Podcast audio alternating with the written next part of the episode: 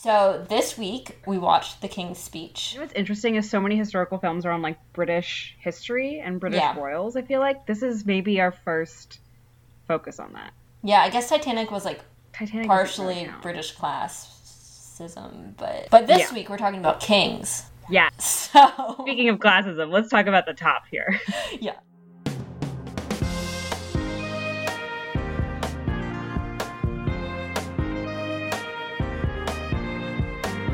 Is it history? Is it fiction? Is it somewhere in between? What's the real story behind the movie you think you know?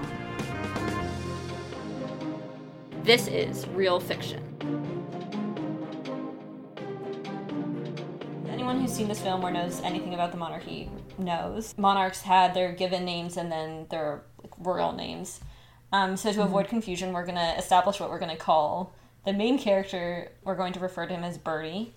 Um, when we refer to him before he becomes king, he's Prince Albert, and after he become ki- becomes king, he's King George the Sixth. Um, we will try to keep that straight for y'all um, and us too. yeah, and us too. So Prince Albert developed a stammer at around um, seven or eight. From a young age, he did have to deal with a lot of things that kind of um, affected his confidence. So again, as he says in the film, he was naturally left-handed, um, and he was made to write right-handed. He was knock-kneed, so he was made to wear splints, and he was just generally much shyer than his brother, Prince Edward. So this, um, in addition to his stutter, kind of shot his confidence from a young age, and we see that in the film. Um, in the 1910s, uh, Prince Albert um, began his education for his naval career, and he became friends with some naval cadets. And actually, at that time, um, his stutter went away when he was with his friends, not necessarily when he was in class. Um, it's interesting and kind of goes to show what the film is all about about like how it's tied to him not believing that he can speak without it. But when he's comfortable and he's with his friends, he's fine. The first time his stutter was broadcast to the country was in 1925 um, at a speech at the closing of the British Empire exhibition. And from that point on, people would have known that he had a speech impediment. The BBC National Programme and Empire Service, taking you to Wembley Stadium for the closing ceremony of the Empire Exhibition. where His Royal Highness the Duke of York Will give his inaugural broadcast to the nation and the world. So, a number of people, including the screenwriter on the film, actually have written about what it was like to hear the King stutter growing up um, with a stutter themselves and like what that meant to them. And then the last thing I'll say about this is that, um, according to his biography in the Oxford Dictionary of National Biography, George VI, um, as king, was actually really highly respected for his struggles with his stutter and how he overcame it. it's interesting to like to hear that background because as I mean as someone who was born well after these events, um, obviously I don't have that experience, but I also just wasn't aware of it until this movie came out actually. I had no idea. Yeah, I don't actually think I knew what the movie was about when I went to go see it. And it's interesting that this is all happening obviously at the start of the development of radio. So around this time in like the early half of the 20th century, um, about the 1920s through the 50s, say, um, was the golden age of radio. And this is where radio developed from something that was just a tool used on like the war front or used as just like a piece of machinery to something that was actually broadcast to the public. Um, so radio had first been revolutionary in wartime with news of the war front. It also became a tool for leaders to connect with their people. So King, George VI was not the first person or first leader to be using the radio this way. We also have obviously President Roosevelt and his fireside chats. Uh, there are a number of other European countries that decided early on that radio was going to be a tool for this. Um, So a lot of political leaders would uh, would see the use in it, and so there were a lot of government established stations in the UK. The birth of radio started around 19, in 1922. At the time, you actually needed a license just to listen to it, which already cost 10 shillings, so it wasn't like a widespread thing just quite yet. Um, the BBC began as privately owned, but the government wasn't happy with what the local stations were doing, and they ended up replacing it with their own public BBC in 1927. That's what we have today. Biggest or most important speech that the royals have to be involved with is obviously the Christmas Day speech. That's something that keeps coming back to us in the movie. We see his father working on it earlier in the movie. To all, to each, I wish a happy Christmas. God bless you. And author. Easy when you know how. Um, and then later on, I don't think they address it specifically, but they have a Christmas speech that has to get skipped because his brother abdicates the throne. So it's like sort of a a reminder throughout the movie of, of his duties that he's has to prepare for. So the Christmas Day speech was actually the idea of John Reith, who was the founding father um, of the BBC. Essentially, he approached King George V, who is um, his father in the film. But the king actually dismissed the idea at first. He thought that the radio was mainly for entertainment, sort of saw himself above that medium. This changes in the 1930s. So in 1932, the BBC launches the Empire service, and to like mark the moment, then King George V agreed to do the broadcast, and I think that's significant because it's definitely like, oh, he now he wants to be present as like the figure at the head of an empire. Yeah. He also this is the year where he agreed to do the Christmas Day speech. Um, so the first broadcast was um, out of an, an estate up in Sandringham. It's not in Buckingham Palace, and was actually written by Rudyard Kipling, of all people. It was broad- Fascinating. right? It was broadcast to all of the colonies. So, um, and this was a very big deal when it first happened. There was a South African newspaper at the time that praised it as, quote, a truly remarkable event, and that posterity will look back upon it as a landmark of human progress. So it was like a technological feat as well as a historical one. And I'm sure that's in line with what the monarchy wanted. They wanted Definitely. like it had to have some prestige for them. Um, so the radio message, especially the Christmas Day speeches, uh, they had an unusual amount of intimacy because not only are you bringing the monarchy into your home, like playing out of your radio set, but also the language had to be much more accessible. And it became an incredibly important cultural event and part of the royal institution traditionally.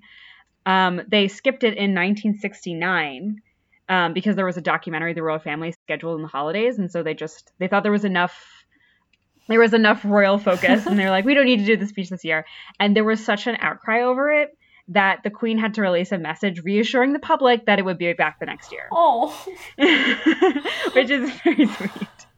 Um, were people concerned that like there was something wrong with the royal family, or were they just like we want the Christmas speech? mm, that's a very good question i got the sense that it was the latter Uh, of just yeah. like you know we I want the that. I like yeah traditions. exactly yeah. um yeah so you can you can see like how much of a role this changed within just one generation or two generations from king george the fifth basically seeing that saying that he was above it and then the public like demanding it finally this movie takes place in 1939 so this is when chamberlain addresses the country um, on the brink of war and this is when george VI, albert addresses the nation. And yeah like i said before like the royals a lot of their image is very theatrical. Um, it's very it's based on like practice and traditions and like who gets to see what. Um, that dates back to like even queen victoria who was the first queen to get out her message in print that was a big deal at its time. So like every monarch sort of has to go through this new with the new technological change this new like level of access to the public and how to deal with that and incorporate that into this mythos around the royalty. And the radio is absolutely like a big step for that. So I have so many press conferences today that i think it's easy to forget how like rare and special this was especially from Yeah. a royal not just like a politician on the radio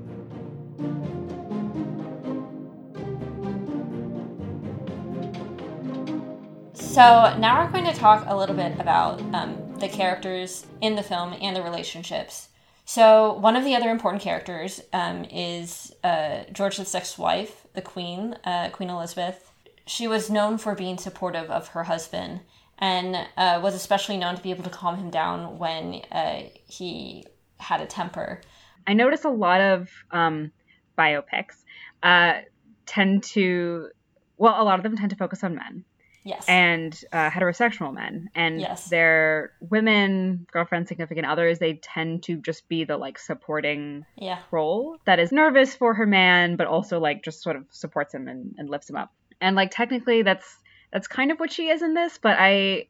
I don't know. She's like more of a presence, and I don't know how much is how much I can attribute that to like the screenwriter or just Helena Bonham Carter being very charismatic. Fantastic. But yeah. she also like gets him Lionel. Like she goes and does the searching. My husband is, um, well, he's required to speak publicly. Perhaps he should change jobs. He can't. Indentured servitude. Something of that nature, yes.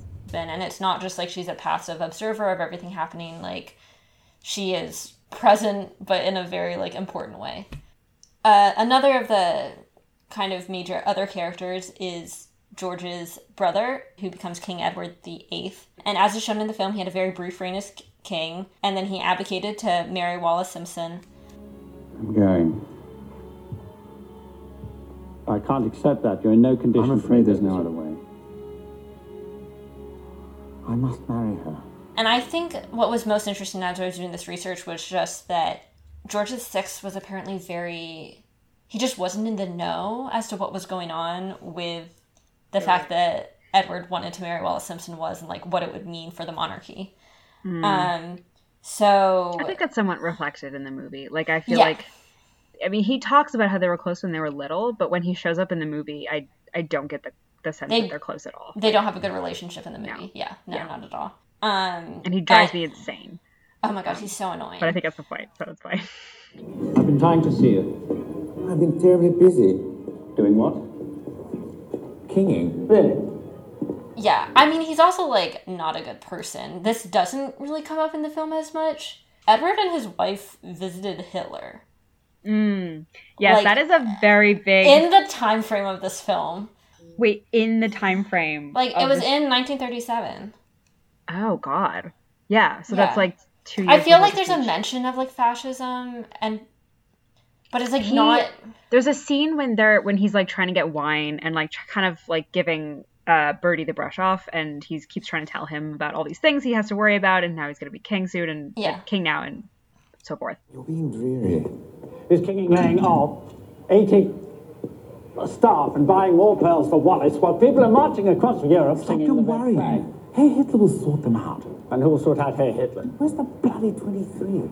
That, but that's like the only Yeah, sense we it's get like that a like very gentle. I think part of this, and this is gonna be me just like editorializing here, but like yeah I think part of that might be that it's also a super touchy subject in the UK. yeah to acknowledge that a royal, at one point a king, um, was possibly sympathetic to Hitler, or at least Yeah. like ran in similar circles, is definitely super controversial. It's not something that is often talked about, and that's true. um, I think that was a way of like tapping it gently without actually acknowledging it in like a serious way. Yeah, I think you're right, but there's still like a little bit more could have been Mm. done, especially since he was already kind of painted as the villain anyway. Yeah. So I feel like they could have kind of gone into that a little bit more since it was kind of important to who he was and also to his like falling out with his brother. One last thing about Edward is that after abdication, and Edward and Wallis Simpson were like no longer considered to be part of the royal family.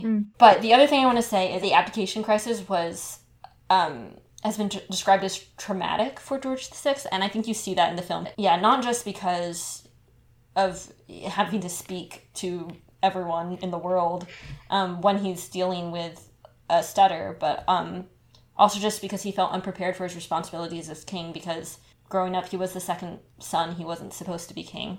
Um, so the last um, additional character who is important in this film is uh, the king, uh, Father King, George V. I need George to clarify that.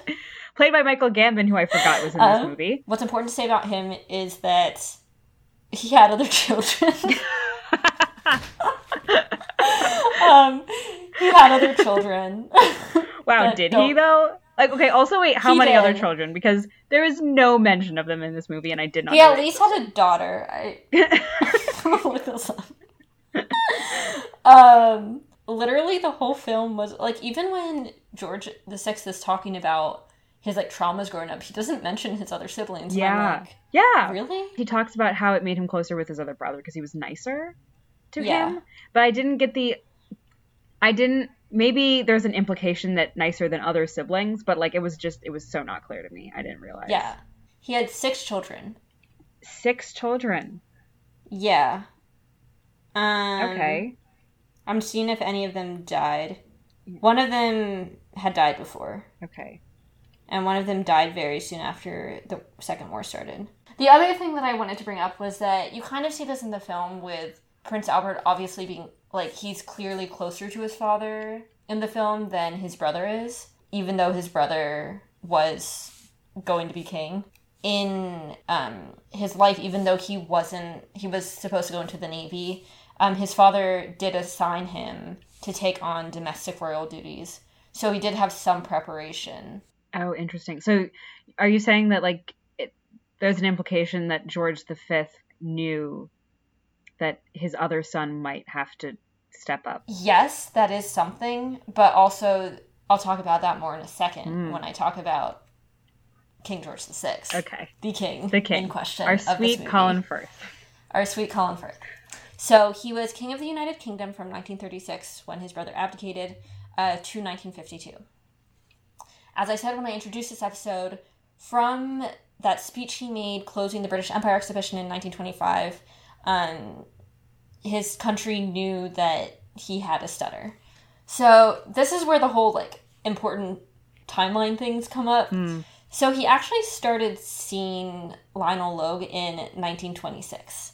And you'll notice this is 10 years before his dad dies. Not Oh. like right before he's about to die or right before Right. he's about to become king. Um, this had been he had been working with Lionel Logue for quite a period of time.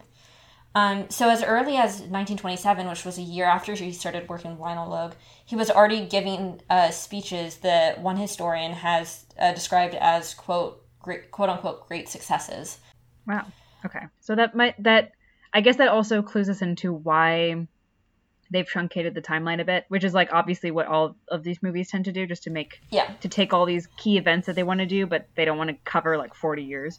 Um, yeah, it also makes it more dramatic if it's like If it's at the yeah. he needs to do this in a month. Right. Exactly. Yeah. Um, but for his coronation, which was on May 12th, 1937, uh, the coronation was broadcast globally by the BBC. His coronation broadcast was so good, like his speaking in it was so clear, um, that it kind of finally put to rest any rumors that in the period since people had last heard him speak, his stutter had actually gotten worse and that he wouldn't be able to like do what he needed to do as king.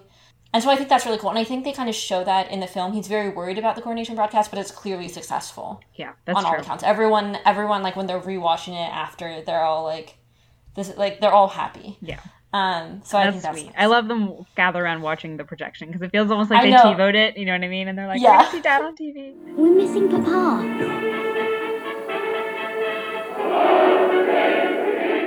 the main speech that the film The is named after, the King's Speech, Epo- ep- eponymous. ep- Epo- ep- epono- eponymous. Or eponymous. I don't know. I, I just read all these words. I don't know how you say them. if we say it Um, confidently enough, it'll be right. Alright, the eponymous. I think I need to pause after the eponymous speech. Um, the King's Speech that the film is titled after, in part. Obviously, it's a play on both Yeah. him, his speaking issues, and also the speech itself. Yeah. Um, is the broadcast declaring war on Germany on September third, nineteen thirty nine. So that's King George, the f- sixth The sixth. try not to not to confuse my numerals. Um, so I'm also getting better other- at reading Roman numerals now that I have to I know like do it I'm under like pressure. used to. I'm like V I. no, I really need to work on this. Um, so the other, um, I feel like he's a protagonist in the film. I feel like Yeah. they're dual protagonists. Is um, the speech therapist Lionel Logue, and Logue was born on February twenty sixth, 1880, in Adelaide, Australia. Um, he studied, and I love this word, elocution, in grade school. Uh, his teacher at that school actually got rid of most of his Australian accent, which I think is interesting, and I don't know if it was intentional, but Right. I mean, it could Um, be a like it's kind of like how American broadcasters are like quote unquote taught a certain accent. yeah, and it's like accentless. Right, exactly. It's like meant to be accentless of this weird like mid-Atlantic y thing that yeah, like, isn't really how anyone speaks. Yeah, I think you're probably right. Um, so then in Perth, he taught elocution, public speaking, and acting, and also performed on stage, which we see his love of theater in this film. Oh, and I had a call for an audition. One of my favorites. Aren't they all? Would be a lot of fun. Sure you'll be splendid. In the amateur scene, they're a highly regarded group. One of the more important parts of his biography um, in relation to this film is that, as he describes during World War One, he um, helped soldiers who had experienced shell shock and were now suffering with speech impediments to get back to their normal speaking patterns. And the way he did this was he taught them breathing exercises, and he has been described as being particularly effective because um, he had so much sympathy for his patients and because of his sense of humor. And I think we also see that in the film, like how he's so careful with dealing with Bertie. Yeah. All our soldiers were returning to Australia from the front, a lot of them shell shocked, unable to speak. I did muscle therapy, exercises, relaxation, but I knew I had to go deeper. My job was to give them faith in their own voice and let them know that a friend was listening. That must ring a few bells with you, Bertie. He set up a practice in London in 1924 and he like didn't charge his poor patients anything because he just like had high enough fees for his rich patients that that kind of like took care of it. Oh. And I think that's just great. So then in 1935, um, he helped found, found the British Society of Speech Therapists, and in 1944, he founded the College of Speech Therapists. So Nice. he was a pretty big deal and Yeah. British speech therapy. Yeah, for sure. Um, yeah. Also, um, shout out to his wife for also just like patiently putting up with a lot of the Oh my god, and that was like Jennifer Eel. El- Yes, El- it's yes. um Elizabeth from the Yes, BBC thank Pride you. Prejudice. Yes. I got you. the, yeah, thank you. so the the scene where she meets the king, it's like on so many levels because as a scene it's so good and really cute, and then also my heart is exploding because it's like Elizabeth and Darcy all over again in the same room. Oh my god, I didn't even realize that. Isn't that amazing? You two have met, but I don't think you know King George VI. It was very nice to meet you. Will their majesties be staying to dinner? So the takeaway really from this from our our episode today is to go watch the BBC version of Pride and Prejudice to see the prequel to A, a couple centuries, but still a prequel. It's all part of the same cinematic universe, the Colin Firth cinematic universe. CFCU. I found a lot of really interesting things about how he um, kind of treated the king on the on um, the entry for Logue on the Austra- Australian Dictionary of National Biography. So I'm going to quote some of that now, um, partially because some of them are like technical in a way that I couldn't rephrase. um, but so like some of the exercises that um, Logue gave uh, Prince Albert King George to do um, were supposed to solve the quote poor coordination between larynx and diaphragm, which he had diagnosed, which Logue had diagnosed as causing the stutter. Um, and one of the exercises is actually shown in the film, and that's having the Duke say vowels really loudly out an open window um, for long periods of time. Anyone who can shout vowels at an open window can learn to deliver a speech. Um, I just kind of love that that was actually something that they did, and it wasn't just something created for the movie because it was funny or whatever. Uh, he also used tongue twisters, which we see in the film too, to improve the king's speech. I'm a thistle sifter. I have a sieve of sifted thistles and a sieve of unsifted thistles because I'm a thistle sifter. So, as is shown in the film, Logue also went through speeches with him to kind of figure out how he would say them. Um, and he was present at his coronation in 1937, which I like. Yay.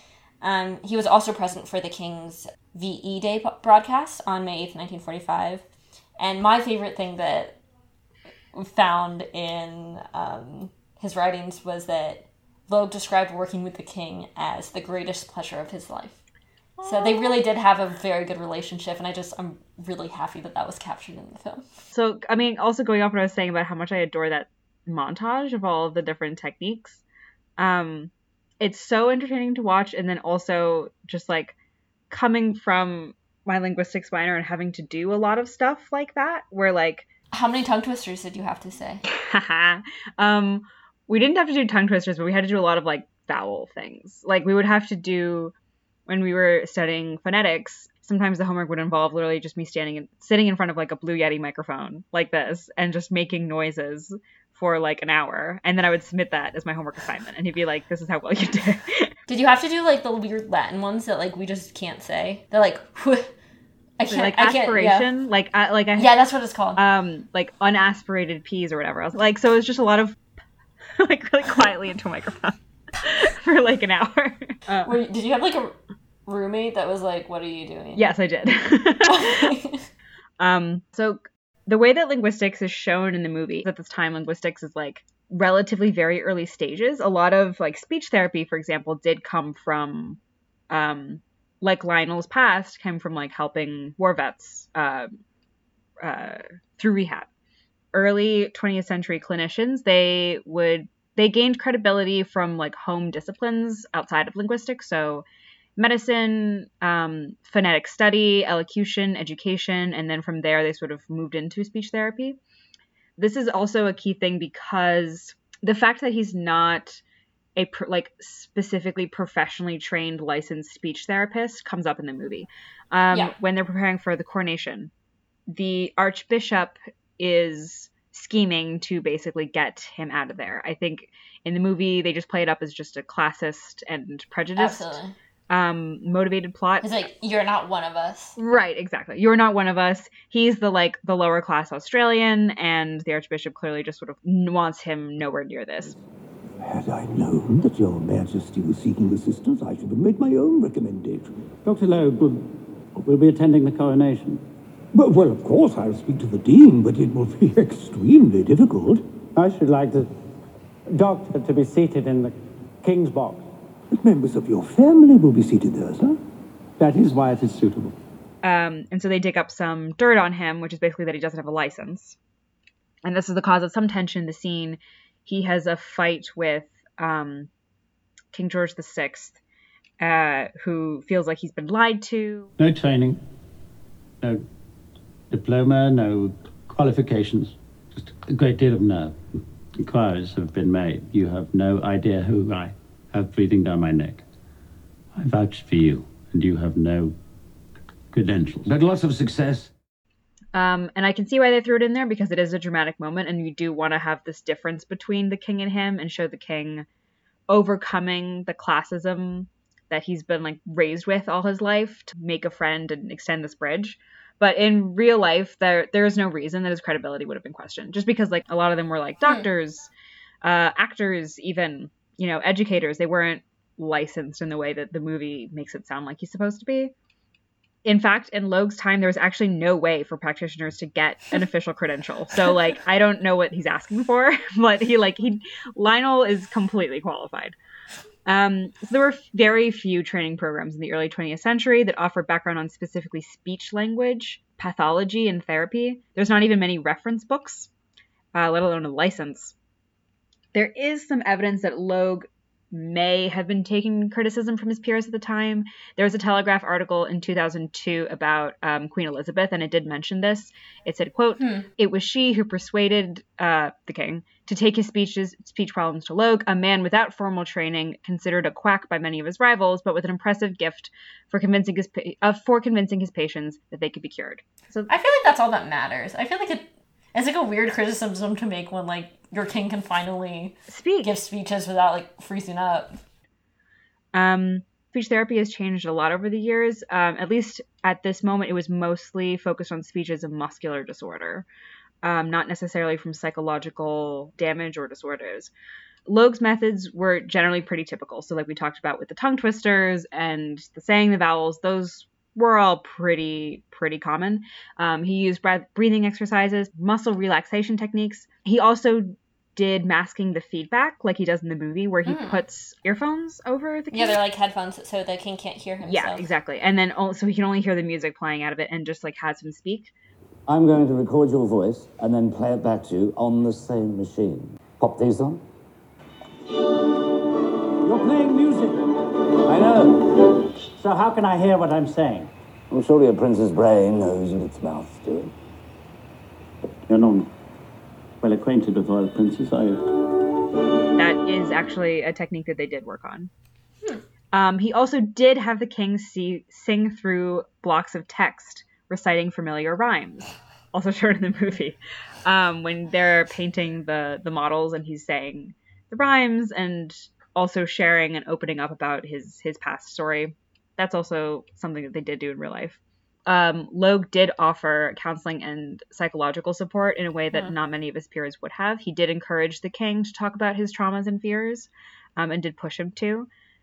Oh, one thing I did forget to mention the um, the arm swinging, and like when they're I think they're doing like rhymes while they're doing it. Jill went up the hill. They're like Sally went down a well, and like they were swinging their arms or whatever. Yeah. We're swinging our arms right now in case. Oh yeah. Wait, By the so way, this is a can- so podcast, and there are no visuals. Duh, Emily. Anyway, I'm swinging my arms. She's demonstrating. yes. Um, and the in the movie, there's also just yelling and like just yelling like swear words and things like that. Those two things are kind of outdated. Like even at his time, Oh, um, I think that they were just like really fun to watch. Is my only they reason. were that they were easily to visualize. yeah, like, exactly. And it's like kind of- it's easy to just kind of stick that in a in like a montage. I can't find anything relating to him rolling around on the floor, and I'm gonna just go ahead and say that that did not happen. You mean Helena Bonham Carter didn't sit on him? I mean, Elizabeth. That was part of it, right? yes. And I did try to specifically look for that, and it did. No. I don't even know how I would search for that. Speech therapy rolling. It's fun to see that there's not there's not that much stretching that was taken for his methods. Like, Oh, um, he's definitely I think presented as more unorthodox or shunned, um, and he may have been, but a lot of that would have been less from his like quack method, so to speak, and more from the fact that he was just Australian. prejudice Pride. and and pride. So our last section, um, we're going to talk a bit about um, the production of the film and how it was received. A couple of months before filming began, Lionel Logue's grandson Mark Logue found a collection of Logue's um, papers, which included his diary and letters between Logue and the king and queen, um, which is just one like a great find and also like impeccably timed. so um, the director of the film, Tom Hooper, reviewed these documents and incorporated some of the details in the into the movie, which I just think is so cool. Like that's what you want to happen. Yeah, that's awesome. As a That's really like you- the dream of historical filmmaking is you get like a treasure trove of stuff right before Yeah. you film. Um, that's like exactly relevant to what you're researching. Right? Um, Very cool. However, the letters, reading through bits of the letters, which have um, sections of them have been published online in like articles and stuff. Um, the letters do reveal some inaccuracies in the film. Um, the biggest of which is that Logue would probably have been more formal with the king than he's presented in the film. So, for one thing, he wouldn't have cursed like all the time. Um, even if the king was doing it, he wouldn't have. um, and he also probably wouldn't have called him Bertie, especially if the king had been like, "Don't call me Bertie." Prince Albert, Frederick, Arthur, George. How about Bertie? Only my family uses that. Perfect. In here, it's better if we're equals. Um, but he was much. They were more formal with each other, even though they had a very good relationship. Um, they would have been more formal. So overall, the film was super well received and won a ton of awards, including four Oscars and seven BAFTAs. Um, but it was also hit with um, some criticism specifically related to the historical inaccuracies in it. Um, one of the big things was something we discussed briefly before, which was um, the like minimizing Edward VIII's uh, support for Hitler and appeasement. That it like gets a mention, but that's it. And a lot of people felt that should have been a bigger part of the film, or at least Edward's character. Um, also, the character of Churchill is just like weirdly inaccurate in a way that it didn't have to be. Mm. In that he's shown in the film kind of supporting Bertie throughout the like abdication crisis. Have you thought what you will call yourself? Hmm? What about George? George the Sixth has a rather nice continuity to it, don't you think? when in reality he supported Edward through most of it. And I feel like that would have added some tension. I can see that in the movie adding like this feeling that not only is the royal institution kind of against him at this point, but also the political leaders Yeah. at this time might not be with him. Yeah, so that was kind of a weird change that people brought up a lot in some of in like the reviews of the film. And the last thing was that the version of George VI shown in the film is completely against fascism and Hitler from the start, and that wasn't necessarily the case. Not that he was like visiting Hitler like his brother was. He also was king when Prime Minister Neville Chamberlain met with Hitler and gave Hitler the Sudetenland. And when Chamberlain came back, George VI brought him out onto the balcony of Buckingham Palace um, which was both unheard of and possibly unconstitutional at the time. People have been very critical of that. Ooh. But like you from the film, and again, as I said earlier, I understand they wanted to make him this kind of like pure hero, but you kind of don't get a sense of the like kind of overarching conflict during this period, which was appeasement and the development of World War II until the very end.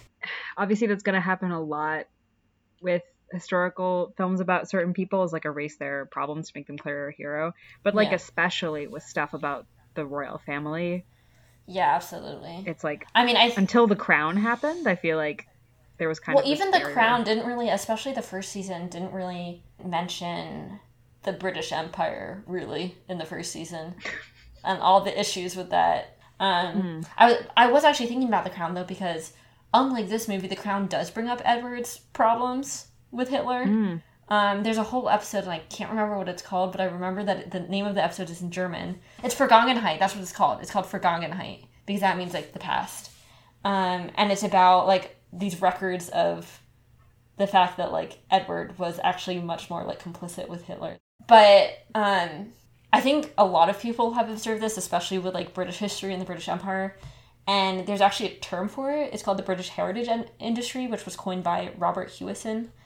Um, and basically, it's this idea that like the version of British history that's presented in like the media and in films and even in like books is this very like pure image of this like great culture and like all these great people without fault. Um, and it kind of like removes any of the like unsavory aspects of or events or people of this past so it's like completely palatable. So there are issues, but I will say I think the movie itself is very good. Yeah. And it did like mean a lot to a lot of people. for what it's worth i think it was like pretty accurate like or at least Yeah. in the ways that it dramatized it it wasn't outside of the realm of like belief or sense, Exactly. yeah. know.